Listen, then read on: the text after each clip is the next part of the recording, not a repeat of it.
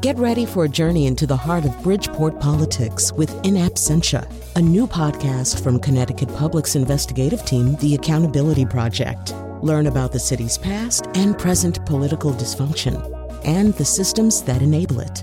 Tune in wherever you get your podcasts. Funding provided by Gregory Melville and Susan Fox and Kathleen Bromage. Well, hello. It's time for the news at the end of a very long and indubitably stressful week, in the middle of an indubitably stressful season, in the middle of an indubitably stressful time in the history of America. And yet still we do the news. We talk about culture because culture is part of this whole equation. And here to do that today, the dog just walked right through all of the equipment.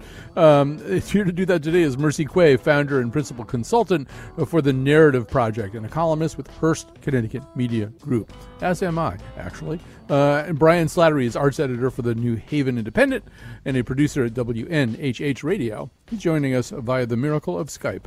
We're going to talk a little bit later about a movie, an independent movie, a very, very indie movie that's on Amazon Prime right now, called The Vast of Night, and we'll also talk in just a little while about the way in which Sarah Cooper, whose main comedic gig these days, although she's done lots of other things, but whose main comedic claim to fame right now is just this kind of very unusual lip syncing of President Trump's various semi-coherent and fully incoherent remarks.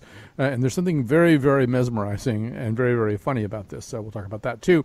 We're going to begin with a piece by Alyssa Rosenberg, a cultural critic for The Washington Post. She's actually been on this show in the past. The headline is "Shut Down All Police Movies and TV Shows Now."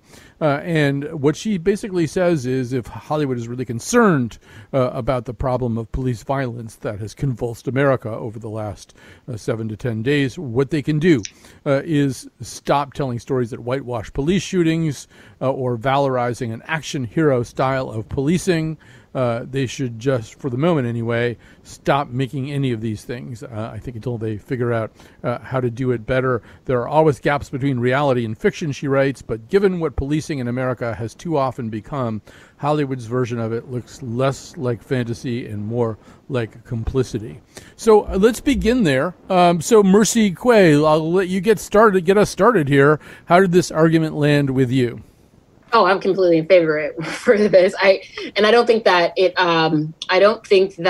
comes as a surprise to anyone. But here's my caveat. I would say let's stop producing them and let this moment stand as the point in history, right? So let's not take down. I mean, to some degree, let's not remove from circulation some of the cop procedurals that we've all sort of grown up with or gotten used to. And I'm only saying this because I'm biased, because Benson and Stabler from Law & Order SVU are probably my spirit animals. But I think that moving forward in our time, in our history right now, the police departments across the country are getting access to public relations at no cost. Right. And I mean, I try to think about, other professions that have the same amount of, public perception that police departments do, and try to see, have we in some way honored them with, a vast history of rich content in TV? And the answer is kind of no. Right. Like, we come into contact with tow truck drivers a few times in life, and we hate being towed, right? And I'm sort of trivializing most people's interaction with cops to that degree, but people hate being towed, right? And we don't see any TV that highlights tow truck drivers in the same way. And sometimes, right, being towed is the worst thing that can happen to you that week or that month, depending on who you are, particularly if you are a low-income person. And so I just don't see any other profession in our country being honored in TV in the same way. Yeah, I don't know. I'm not persuaded by Rosenberg's argument, but Mr. Slattery, I'd like to hear from you. I suspect I'm probably in the middle of the two of you. I couldn't help, like, when I was reading the article, thinking that this is really about Law and Order and its various spin-offs, which is the sort of show that I feel like I've only watched, like, in hotel rooms, and then when I'm bored. I think that, like, the complaint has a deeper question underneath it about how much violence is glorified in the media overall, and the way that we're sort of encouraged to root for it. Marvel Comics universe, I'm looking at you. But there's, when I was reading the article, I did think about the police procedurals that I would save. You know, like The Wire came immediately to mind as a show that very quickly and deftly avoids a lot of the problems that she rightfully brings up. And I think that there are enough positive examples of how police procedurals can be done well that, like, you know, I'm all in favor of the entertainment culture changing in response to the current times and figuring out new and interesting stories to tell. That would be super refreshing. And I think that, you know, if that's motivated by a concern, you know, for moving on from the past and addressing what's going on, then great. You know, there's inspiration can be taken in all kinds of ways and made into something positive. I think about this generation's The Wire, though, and if I would have to compare it to something, it would be Shy, produced by Lena Waithe, with a lot of up and coming actors in it, and part of the reason I think a show like that works today is the cops aren't central in the storyline, right? You can tell cop stories. You can tell stories about cops without them being cop stories, right?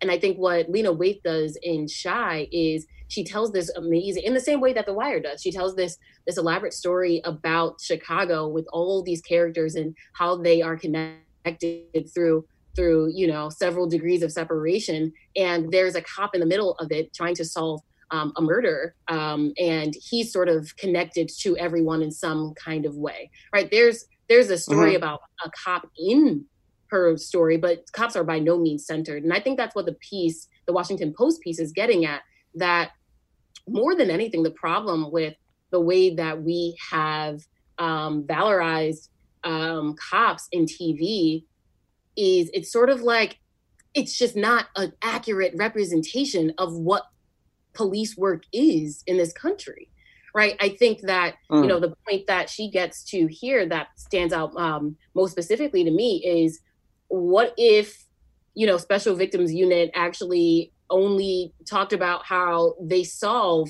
33% of rape cases, right? Or that most murders and manslaughter, right? Something like 40% of most of murders and manslaughters go without a suspect being arrested at all, something like 40%, right?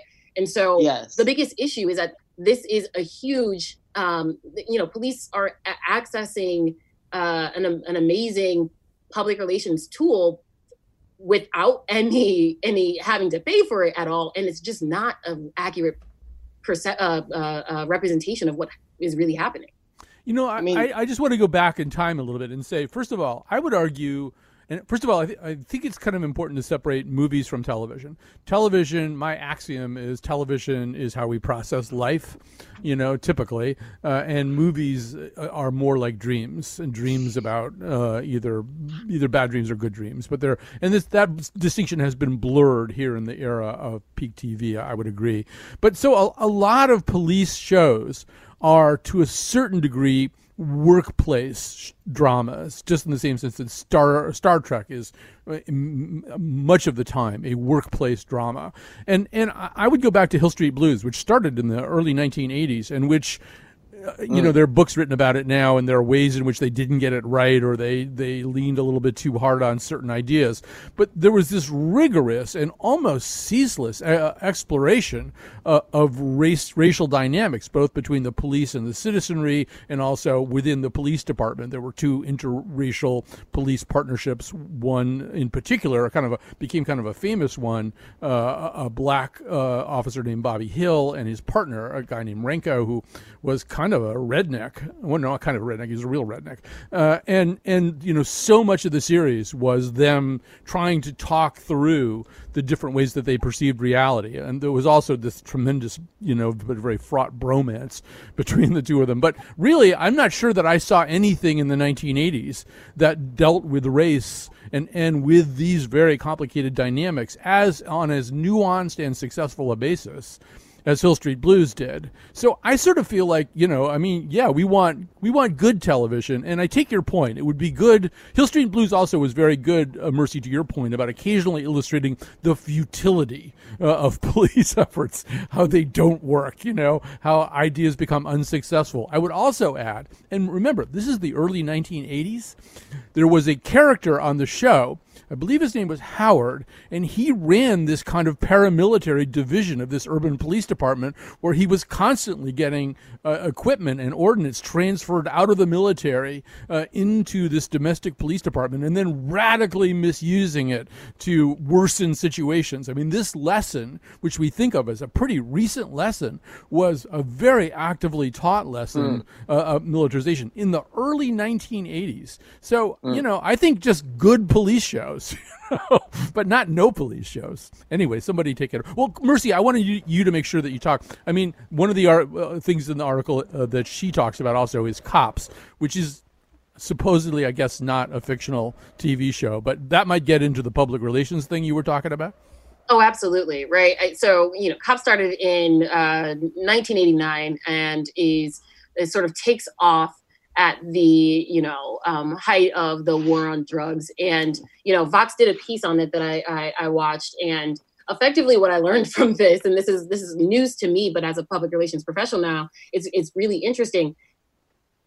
Fox took on, and they were like Fox Cable News, Fox took on Cops in 1989 and used it as a way to go into city after city throughout the country, usually after they had some kind of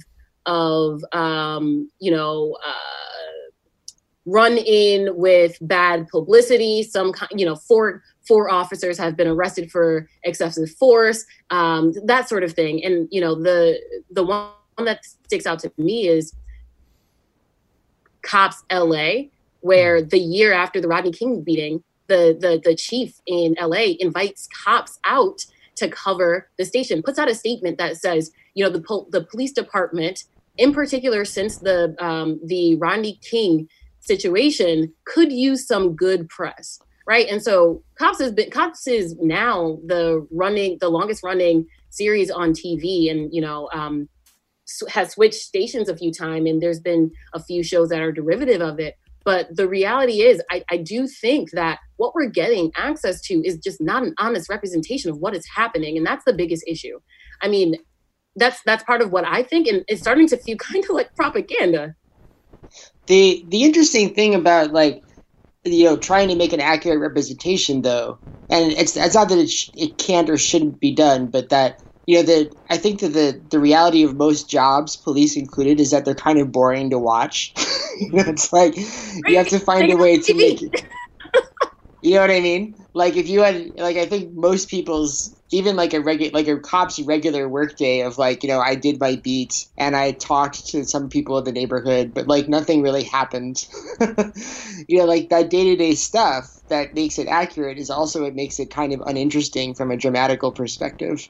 And it's, I mean, you know, like that's a tough one, you know, like, and it's, I mean, I would love a kind of police procedural where you dwell on the kind of, like, the loose ends and the tattered remains of cases that you can't solve and all of that. But I imagine that I'd be in a very small group of people who would be interested in this kind of, you know, existential life is meaningless cop procedural.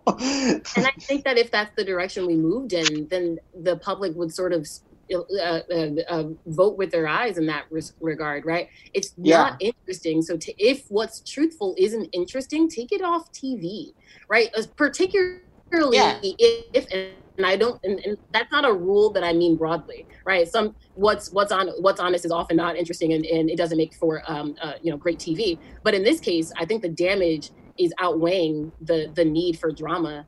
For sure. Particularly when you're thinking about, right? So most doctors the work of most doctors on a day-to-day basis is not interesting, but House is a really interesting show, and The Good Doctor is a really interesting show. I mean, you can crack the code. I mean, I feel like the way The Wire did it was by figuring out that the politics within the police department were a wonderful source of drama. You know, in doubt, just explore the tensions within the police department, which are very intense and do play out in a day-to-day way, and in their case made for extremely compelling TV.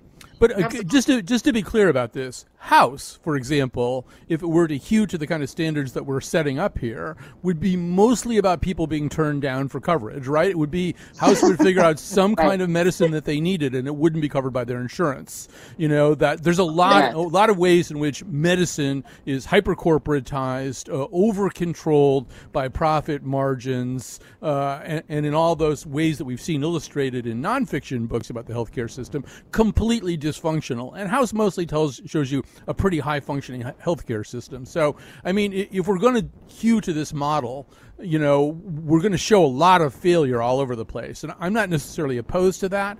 But Mercy, I do wonder if there's a distinction. I mean, yes, you can sort of say that every time you show a good, heroic, noble, ethical, truth-seeking cop, you're valorizing police work and you're participating in a kind of public relations campaign. But if you don't show those cops, and if you don't show them frequently in opposition to bad cops, which happens with some frequency on some of these shows, then, you know, what is there to model? What is there to dream about? I mean, don't we have to hope and believe that there are going to be doctors like House and cops like Jesse Green on Law and Order, or I don't know what his character is called. Yeah, but, I mean, I think that depends on if you come from a school of thought that police are necessary. I think when you're thinking about communities who are over-policed, and when you're thinking about communities who don't think cops are necessary in their communities, defund. You don't need an example of what a good cop could be because you don't want cops, right? The cries right now coming out of protests aren't, you know, reform policing. They're defund police departments. And so having a good representation, having a good example of what police work can be is one thing. If what you believe is community policing is the answer, and a lot of people just don't. Yeah, I mean, I'm guessing that a lot of people is still like a single-digit number in polling. I don't think that there's any substantial sentiment in America to completely defund policing. Yeah, no, absolutely. But I would also say that it as a single-digit number in polling for the broad, the general public in America, the Black community, it's really high. Yeah. I would assume. All right, so we are going to just switch gears here to something maybe less troubling. I don't know, at least it's something that makes us laugh. Sarah Cooper, who's been around for a while, and I actually discovered a kind of a web series she had called The Bubble today. But most people discovered her on TikTok and Twitter and other social media. She has this specialty, which we unfortunately cannot illustrate on the radio, no matter what we try to do. What she basically does is takes some of the more problematic or wandering or wacky speech patterns of President Trump. She lip-syncs them. She has, I will say in advance, a highly expressive face. And I went back and I looked at this series, The Bubble, and it was clear even then in 2017, I think she was making it, that she just has that gift of using her eyes and using just wrinkles and of her lips or something just to, you know, get this tremendous comic effect. But for some reason or other, Brian Slattery, these things, and they have elicited nothing short of worship from Jerry Seinfeld level comedians who are just on there saying, keep going, this is great, this is amazing. But what is she doing? It can't just be that she's lip-syncing Donald Trump, or as you've suggested in the emails, maybe that is part of the fact that she's just doing that. Yeah, I mean, I think that the genius of it is I mean, usually the mode for satire is to sort of exaggerate certain things about your subject in order to bring out what you think is, you know, particularly worthy of ridicule, or you want people to examine it more closely, so you magnify it. I think that, her genius here is that she's figured out that, Trump is already as magnified as he can possibly be. And the way to do it is actually to put his words and his cadences in a much more normal context. I think it's pretty important that she's kind of she seems to be, in wherever she lives, or she's like in a restaurant, or she seems to be like possibly she's in an office. And it makes you realize that if a normal person were talking to you this way, that it would just be like really weird. It would be, you know, it'd be kind of alienating, and you'd be thinking like, it occurred to me, like if somebody I didn't know were to approach me and start talking this way, I would be looking for like my exit strategy from this conversation. You know, you go like, how do I get out of this? You know, how do I get out of this gracefully? Well, and I think we are just to butt in for a second. We are looking for an exit strategy, wondering how we get out of this. But don't get me wrong. Continue your thought, though. But you know, if I were to lip sync Trump's words, it wouldn't be that interesting. I mean, I think she does have that sort of like silent movie actors gift. Like my favorite moment is one where there's a long pause, and you know, in between phrases as Trump struggles to come up with the next word, and she pretends to like nod off in this like it's maybe a second and a half, but she manages to like convincingly almost nod off between the two words, and I just thought like that's perfect. You know, it's like the embodiment of what's going on, you know, internally almost, you know, where you go like, right. It's not that he's trying to find the next word, it's that he's losing interest. Yeah.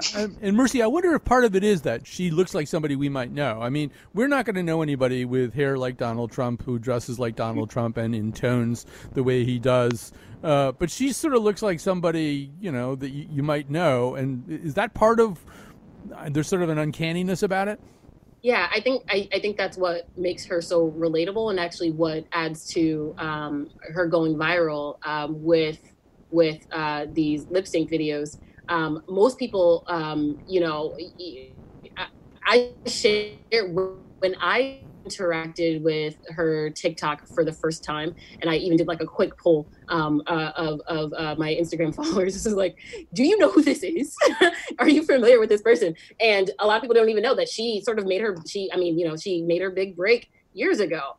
I think what she's honed into here is, you know, there's a through line from her 2016 book, How to Appear Smart in Meetings, and for me, the through line looks like, you know, honing in on what is either laughable or you know, ridiculous or peculiar about real life, and putting that on a stage is what I'm seeing that she's doing. Straight from How to Appear Smart to these TikTok lip syncs, she has been able to really highlight how Donald Trump is laughable in any context, and I think you know she's done that in her earlier books. What's laughable in the meetings and in corporate America? What's laughable and ridiculous about those things? And I think it's working really well when you apply that lens to Donald Trump.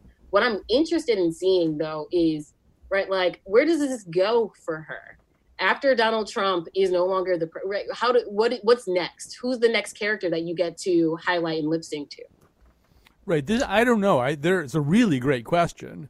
And I feel like the answer might be this could be a kind of a sui generis thing, and she'll just go on to do other stuff. But right. I mean, Brian, I thought the point that you made in the emails, and you kind of made it just now too, is that usually impersonation and satirization of a particular person and that person's voice and mannerisms involves an exaggerated stretch somehow. Jimmy Cagney didn't really talk the way that people who imitate him talk, you know, and then eventually everybody thought that George H.W. Bush talked the way that Dana Carvey did him, which was not true, really. Dana Carvey just sort of figured out, you know, some things about him that could be played up into this interesting parody. But with Trump, well, you should explain it, but there's a way in which exaggerating his characteristics it doesn't work. Yeah, I mean, he just comes across as somebody who has worked harder on his public persona than possibly like any other aspect of his personality.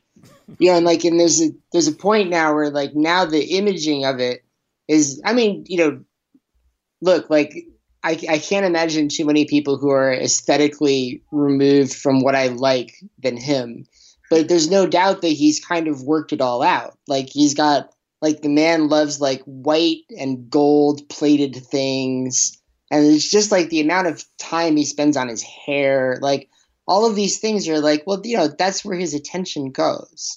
And meanwhile, what's been left behind is, you know, how to speak and how to get from one thought to the next, you know, in some kind of logical way. And when you take out all of the imaging, the very well thought out imaging that's associated with it, and you're left with the words, you realize how it you know, they come across like, I want to say it's like a hamster, like running in a wheel, except that he's not always running. You know, it's like he stops and starts, and you know, maybe he goes and like gets a snack and then comes back to the wheel. You know, it's this very like erratic thing.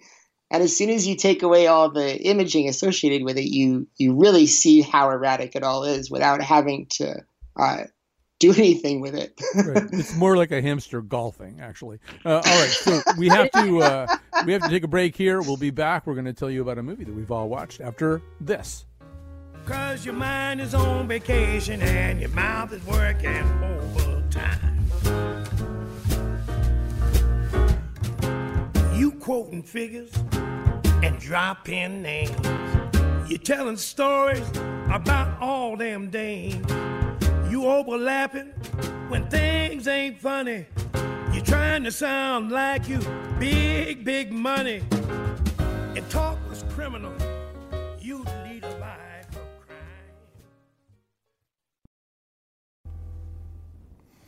So, The Vast of Night. Well, first of all, let me reintroduce the panel. Mercy Quay, founder and principal consultant for the Narrative Project, and on a billboard recently, too, and a columnist with Hearst Connecticut Media Group. Brian Slattery is arts editor for the New Haven Independent and a producer at WNHH Radio. And The Vast of Night is the first feature film by writer and director Andrew Patterson.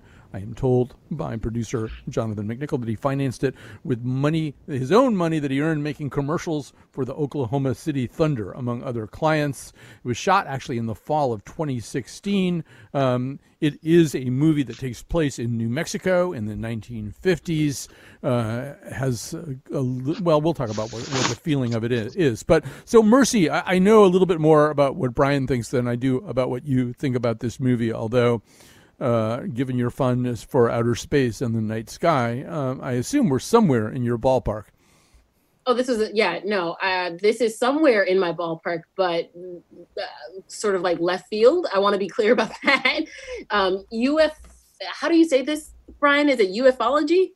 Ufology, yeah. Yeah, ufology, I think, you know, last of astrophysics, and I'd like to think that I'm more situated among the cult group of astrophysics fans.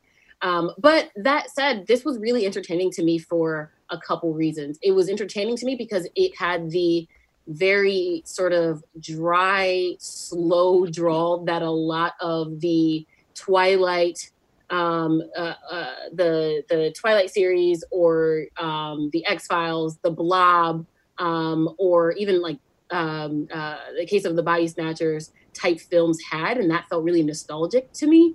I also, what was interesting about it, finding out that it was produced for less than $1 million, made me really appreciate the quality of the film.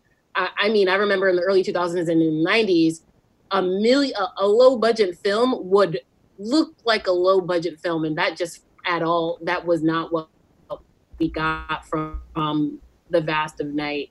For a couple things that I wanted to see here, obviously I wanted to see far more space. Mm-hmm. Mick Pantz and I got into an exchange where he tried to convince me this was not a movie about space, and I was like, nope, yep, movie about space, great, huge movie about space, got it, looking forward to it. And I went into it knowing that it wasn't, but hoping that there was a grain of it. And this isn't a movie about space, and everyone should know Mick Pantz was right. I'll get it on a t-shirt. Mick Pantz was right, and even so, I would still endorse it for some easy viewing. All right, so before we hear from Mr. Slattery about this, let's hear a little bit from the film. The film stars some of your favorite performers, Sierra McCormick, Jake Horowitz, Gail Cronauer, Yeah, no, I know you've never heard any of these people. Neither have I. That's some of the joy of a movie like this one, because the performances actually are pretty interesting. Anyway, here's Jake Horowitz as Everett Sloan. He's the late-night, overnight DJ on WOTW, which is a radio station in one of those tiny little box-type buildings in a little town in New Mexico. And Sierra McCormick, a young woman who has a part-time job. She's Faye Crocker. She has a part-time job as an overnight telephone operator. It is they two, the two of them, who get swept up in a drama that almost nobody else knows about because they're all at a big high school basketball game. Kat? This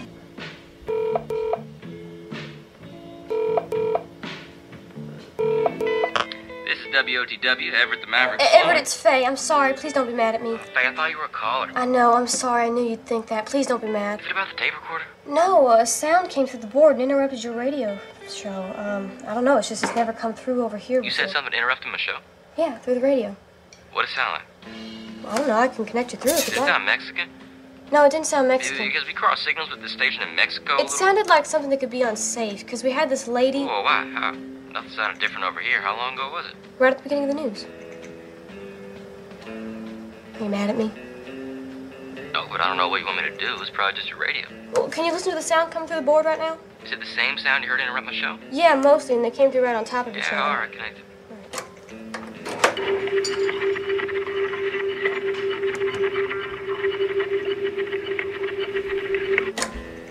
I've never heard that before. Yeah, me neither. All right, so there you go. So we should say that Brian Slattery, no stranger to science fiction, he writes it himself at times. So tell me about how you reacted. So I really enjoyed this movie. As a kid, I was one of those people who loved stories about like UFOs and Bigfoot and all of that stuff. And clearly, somebody involved in this movie has the same interest somewhere in their background. But the thing that was kind of fun about it was that for all of the there's a lot of period signaling going on, like between the framing thing, sort of making it into the Twilight Zone episode. And then everybody's wearing these delicious vintage glasses and all of that kind of stuff. But then there's, I liked that it was sort of updated also, like the people talk more like they talk in like Amy Sherman Palladino's shows, like Gilmore Girls and Marvelous Mrs. Maisel. The dialogue is very sort of like rat-a-tat-tat, but not in the 40s way, like in the same kind of way that it's written now. Like, there's something wonderfully updated about it. And then I kind of really liked these periods of time where, probably like leaning into their low budgetness, they did some really cool things. Like if someone had a really long monologue, they would do these really long takes of them just talking. And if the person was talking on the phone, they would even like get rid of the image so that you were just staring at a blank screen and listening to this person's voice. And then that combined with the director's love of dolly shots where they zoom around the town as the characters are zooming around the town, made it sort of just like moment to moment, like very visually and orally interesting to watch. The movie also gets at what to me is kind of a nagging thing for those of us who loved these kinds of UFO stories as children. And then as adults, we come to see the place that they occupy in the political sphere. And now that you can trace the lineage from ufology pretty directly to the kind of like lunatic fringe conspiracy theory stuff that has become sadly very much part of our mainstream politics, it's hard to know exactly what to do with these stories now. And I partially suspect that the filmmakers themselves kind of struggled with this. Like maybe the reason why they signaled so hard that it was the 50s is because they wanted to say, look, this is a story about the 50s. It's not a story about now. But yeah, they're playing with some like very potent things, and I haven't quite sorted out how that all shakes out. Yeah, I just want to just jump in and say one thing, which is I do think that although it's intensely nostalgic and period, it's kind of Like, nobody, I think, in the 1950s had goggle-type glasses frames of the kind that Faye is wearing all the way through. Yeah. The period music that's being played on the radio station is, in fact, not music from the period. It is contemporarily composed music that sounds like the period as much as possible. Mrs. McNichol figured out that they're using cassettes.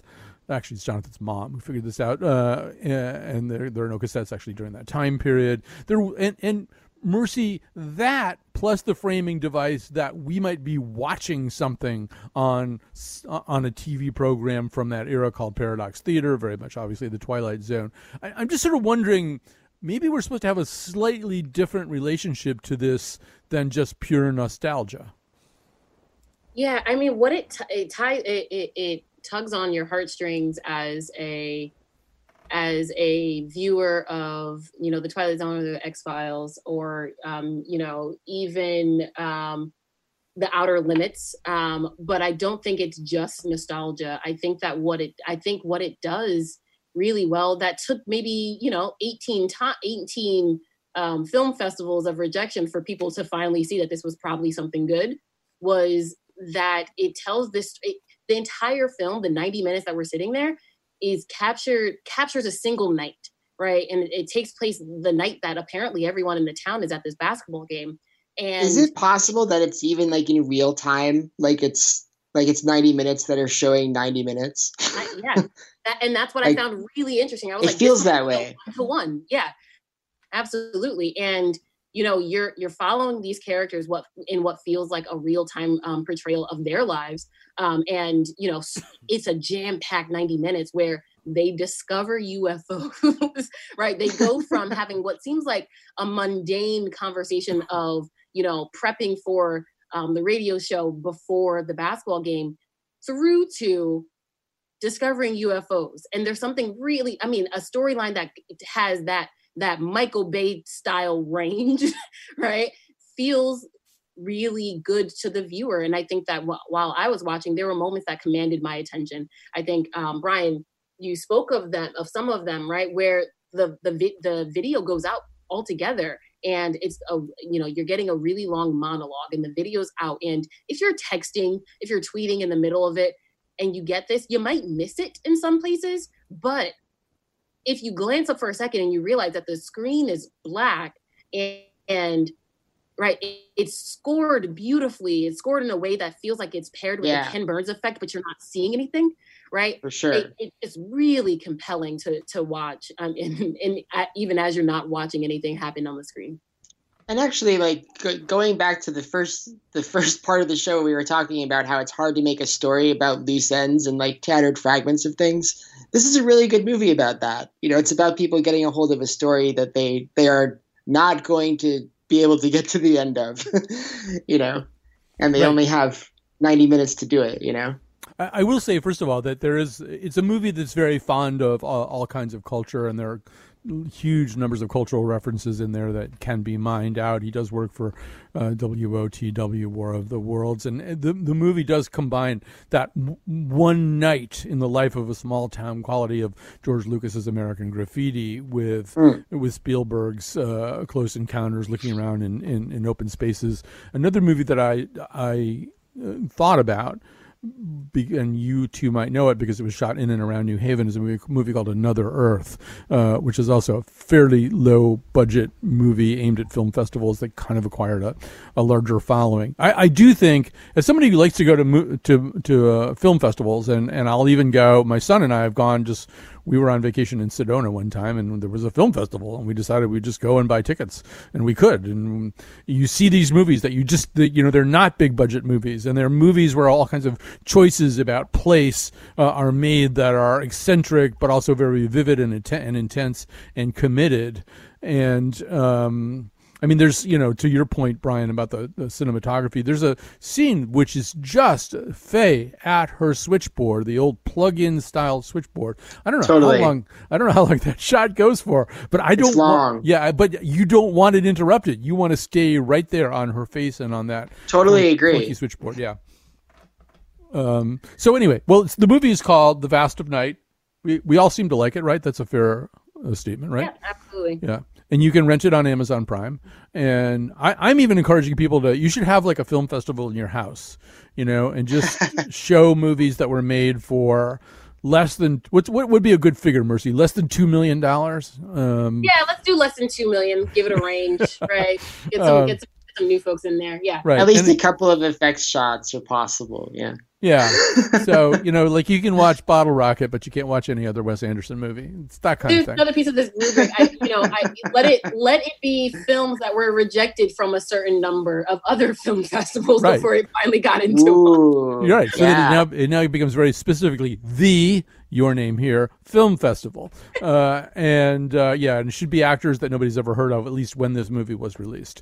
The one thing I will say about this, so at some point in, I don't know, my life, I decided it's difficult for me to watch TV or to watch period movies that aren't interacting with race in any degree, and I think I'm biased on that front. Not everyone feels that way, obviously, but I love it when there's some little nugget to race. And the one nugget in this piece that kind of gives a hat tip to race a little bit is the first person that we hear the perspective of what's going on the radio, what that sound is that everyone's hearing.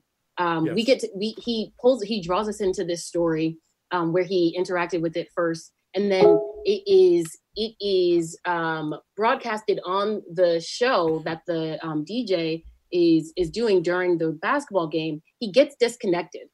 And then there's this mad dash to reconnect him. But, you know, with the 50s and there's no caller ID, there's this one line. It's like, what? You can't just call him back. There's that one line. Mm-hmm. And then he does call back. The caller calls back and the operator patches him through. And the DJ is asking him, well, you know, why isn't anyone believing you about this story? And the speaker says, because I'm Black. Mm-hmm. And it was just the one line in this movie. And I was just like, wow, I really like that. Just some kind of conversation about race in the moment of your period series. All right. So we have to stop there. So we'll have time to make some recommendations on the other side. The movie is The Vast of Night. You can rent it and you can just watch it at no extra charge. I believe if you have Amazon Prime, guarantee of Amazon Prime is the next proposed amendment to the U.S. Constitution, where everybody will basically just have it. We're not there yet, but Bezos is working on it. All right, we'll be back. Shit, it was you you're talking to. You know I didn't even ask you. Acting suspicious all through the night. Kept on you. All right, here we are. We are back with Brian Slattery and Mercy Quay. I got to thank Kat Pastor, who's there in the studios of WNPR and Connecticut Public, making it possible for the rest of us to work from home, which is what we're doing. I'm at home with my assistant producer, Declan the dog, and at his home is Jonathan McNichol, the producer of The Nose and the producer, therefore, of this episode of The Nose. So what we do at the end of The Nose every time is make some recommendations for you or to you. Mercies are inevitably astrophysics and aerospace related. We'll see if the pattern holds. Mercy, why don't you kick us off here? Oh, absolutely. The pattern holds. And I'm actually surprised. I haven't run out of content yet. Netflix just released a series. There's about 10 episodes and you will love it. It's called Space Force. It's created by Steve Carell and Greg Daniels. It stars Steve Carell as the newly starred four-star general. He enters the Joint Chiefs meeting and is thinking he's going to take over his old boss's position, played by Noah Emmerich, and at the Air Force. But instead of taking that position, he has been appointed the Space Force. And this is a complete mockery of Donald Trump's creation of the Space Force. And there's a bunch of familiar faces in it. Like I said, Steve Carell and Noah Emmerich, but then there's also Fred Willard, Ben Schwartz, there's Lisa Kudrow and John Malkovich. And it is a star-studded cast. And it talks about the early years of the Space Force and putting monkeys and dogs in space and Steve Carell plays an absolute idiot who should not be heading up any arm of the government, let alone the arm of, our armed forces that sends people into space. It is called Space Force. It's available right now on Netflix, and I recommend it for anyone. All right, Space Force. And also, you've got to be excited about the fact that Mark Kelly is currently leading in the polls in Arizona in the U.S. Senate race. You could have an astronaut back in the U.S. Senate. We've had him before. All right, so Brian Slattery, what have you got for us? If you like the kind of like quiet, character-driven science fiction that The Vast of Night is like, there's another series on Amazon Prime called Tales from the Loop, which is this. It's an 8-episode thing, and it's based, oddly enough, on paintings by a Swedish artist named, and I will definitely butcher this name, but Simon Stalenhag. But it's a sort of, his paintings are very sort of like they're science fiction-y and at the same time kind of surreal. And the series manages to really capture the vibe of these paintings in a pretty extraordinary way, so that the stories are like these interrelated stories about a town that has like an experimental physics lab at the center of it, where all these kind of crazy things happen, but they happen sort of like slowly and quietly. And it's about people, like how they intersect with like people's lives and their own sort of personal, ambitions and sorrows. And it's really a beautiful show. It's probably not a show to watch if you are sleepy, because it demands some attention and, asks you to, be pretty focused on what it's doing. But if you are in the right frame of mind for it, it can be like, I found it to be really rewarding. It's beautiful is the word that comes to mind often. All right, so Tales from the Loop. Tales from the Loop. I've heard other good things about it from other people, so yes. So I didn't get a chance to recommend this last week. This the movie Robot and Frank with Frank Langella and actually just kind of a terrific cast, including Liv Tyler, who almost inevitably annoys me, but not in this, maybe because she's supposed to be really annoying. I didn't particularly want to watch this movie. It's, sometimes you sort of are compromising in your household. You want to watch kind of a hard-boiled detective movie. Forgive me, and maybe the other person wants to watch something that's a little bit more about human relationships. So we got together over this movie, and it really kind of does, in a very quiet way, satisfy what each of us wanted. And there's a terrific performance by Langella. There's a couple of really interesting turns too in the movie.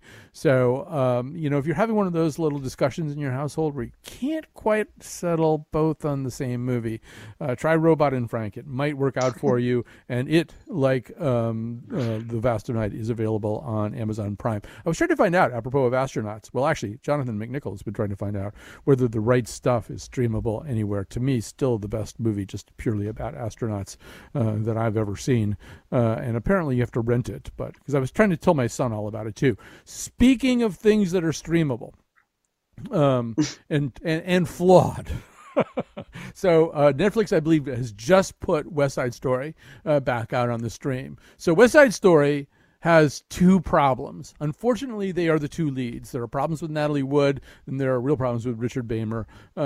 Nonetheless, if you've never seen it or you haven't seen it in 10 years, I mean, for the Jerome Robbins choreography alone, for the music alone, for some of the other performances, which are, in fact, just stellar, for the fact that it still, until Hamilton came along, it really was the single greatest departure in the history of American musicals. I would recommend West Side Story. And as I say, I believe Netflix now has it, or they're going to have it at some point during June. I think they've got it already. All right, it's time for us to go. Thanks very much for listening, and thanks very much to Brian Slattery and Mercy Quay for joining me today. We'll be back on Monday with some updates on both science and the news of the crisis that we're in.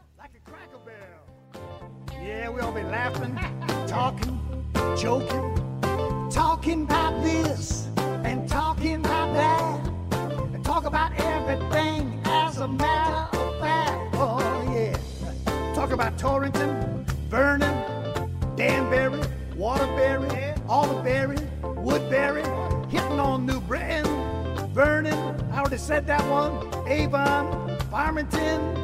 yeah, yeah, yeah, yeah, yeah, yeah.